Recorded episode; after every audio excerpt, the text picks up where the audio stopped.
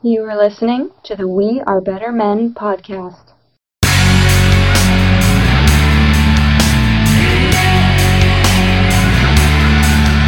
The views and opinions expressed on the Better Men podcast are those of the host. Viewer discretion is advised. You are tuned into the We Are Better Men podcast. My name is Leyland Diano. I am the host of this podcast, which is mostly just me talking about things going on in my life or that I'm paying attention to, things happening within our movement. I am the founder of No Deadbeat Society, which you can find on Facebook, and of course the We Are Men, We Are Better Men podcast that falls in line and runs parallel to it. I'm Not going to go into any more details about who I am in this one. Um, I don't spend a lot of time watching TV. It's just not my thing. I watch The Office and I could watch Office reruns over and over. I'm probably on like the who knows how many times I've watched multiple seasons of The Office. It's my go to when I do watch TV when I need a laugh. Um, love it. One of the I think it's the best TV show ever made. Um, but occasionally I do watch uh, a new show or something. You know, I was a I, I was a big Sons of Anarchy fan. Fan, uh, you know, I must have been like almost a decade ago now. Uh, and then Peaky Blinders was a great one, and there's a there's a few other good shows. Um, but mostly I listen to audiobooks. That's what I do. I'd much rather tune into an audiobook and, and go for a walk or, or, or listen to some hip hop music and do some work on the computer because I'm a geek. Um, but occasionally I do watch um, a show, and I started watching this series on Netflix called "I Am a Killer." I believe it's called.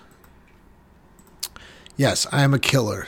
Uh, for some reason, I always think it's a I'm a murderer, but no, it's I'm a killer. And basically, what this show the show is interesting because if you're, you know, I'm a conservative leaning guy. You know, I believe in accountability and responsibility. I, you know, I don't judge people. It's not my place. You know, I think that if you do something and there's re- repercussions, then that's you have to be held accountable and you're responsible, and and that's that's part of taking the risk of doing what you did. Now, I don't think murdering someone is a risk. I think that's nuts, but um, and evil. But at the same time, that's just kind of how I situate myself in my belief system. So I started watching this show, and you know, it pissed me off at the beginning. To be inter- to be completely honest, the first few episodes, especially, the way that the show is structured is that they go into a prison and they tell the they tell the prisoner's story. So it's usually someone on death row. Um, ironically, everyone who seems to be sentenced to death row for committing murder three decades, two decades later gets gets their uh, sentence uh, switched to just life. I don't think any of them have been executed. Um, no, I'm not pro pro uh, execution or pro death penalty, but I, I just think that's an, an, odd way, an odd thing for the government to even have implemented if they don't use it, um, and it, or it doesn't ever get seen through. doesn't make sense to me. Why why waste taxpayers' dollars on even having it? But that aside, um, so what the show, the, how the show is structured is they tell the, they let the prisoner tell their story. So often it's it's someone that's, you know, 10, 15, 20, 30 years ago committed a murder. Um, so the prisoner sits there and they tell their story.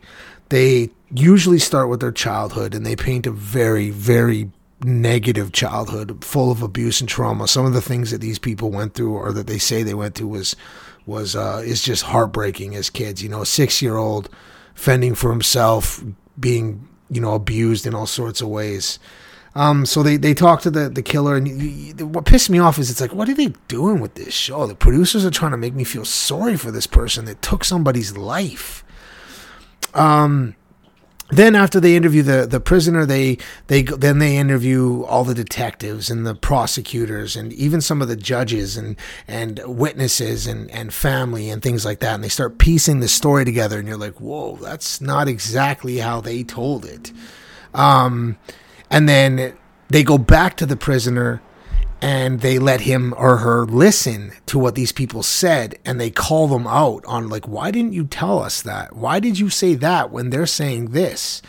Um and it's it's enthralling. It's it's it's you know you get into the minds of these psychopaths, and some of them, you know what? Some of them are in terrible spots. Some of them grew up in horrible, horrible situations as children, and you wouldn't you wouldn't want that on anyone. And it's proven throughout the discoveries and things like that when they start talking about to the prosecutors and they start looking at the evidence where these these murderers were were literally sexually and physically and mentally abused as children as babies um, and they just warped them. And, and it doesn't justify taking anyone's life, but you do feel some compassion. Like you do, you feel it. It's a human thing. We we feel for each other. Um, and, and there's others that are just like they're they're crazy. They're straight up crazy. You, you at the end of it, you just want to you feel like you want to punch them in the face. Like how could you take someone's life, uh, you know, over that? That's just ridiculous. And the way they lie and things like that. But they it's a it's a it's a really interesting story. Be, I mean, show because it doesn't just paint a picture. I thought at the beginning the narrative was like, oh, feel bad for these criminals because there's so many of those shows now. You know, making a murderer paints this picture where you start feeling sorry for the guy, and you know, and then you do some research on your own and see what he was really about, and it's like, whoa, like that's not the whole picture, man. But this one is is it, it really tells both sides, and and it's it's interesting, and it's. Um, you know, there's a few things I pulled from it, and one is that everyone who commits a murder uh, in in the context of the show, went through severe childhood trauma, just terrible things. Um, the other thing is, is a lot of them find Christ, find Jesus, and you know, ten years ago, the immature me, the young man chasing manhood that wasn't real, that that was pathetic. Fifteen years ago, maybe I'm getting old. Would have looked at these guys and been like, "Yeah, you found Christ. That's an excuse. You're just trying to justify yourself. You're just trying to make make you know, make yourself feel all right with what you did. But at the same time, you know, now a little bit more matured and you think about it, you know, maybe maybe there is a possibility of of uh, of redemption, but it doesn't doesn't take away that they took someone's life. You know, as far as I'm concerned, if you murder someone, uh, rape, anything that serious, but murder especially, you're in jail for the rest of your life. You you know, I don't care what the reason was. You take someone's life, you don't deserve to have an opportunity to live yours in society and and uh, and and reap the benefits of, of living in the free world. You know, but.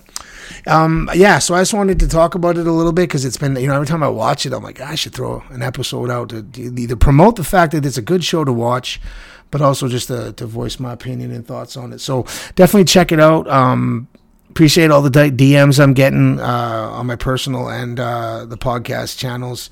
Keep those coming. If you have any suggestions for things you want me to read or take a look at, I'm reading a really good book right now. I'll probably talk about that soon. All right, y'all. Peace.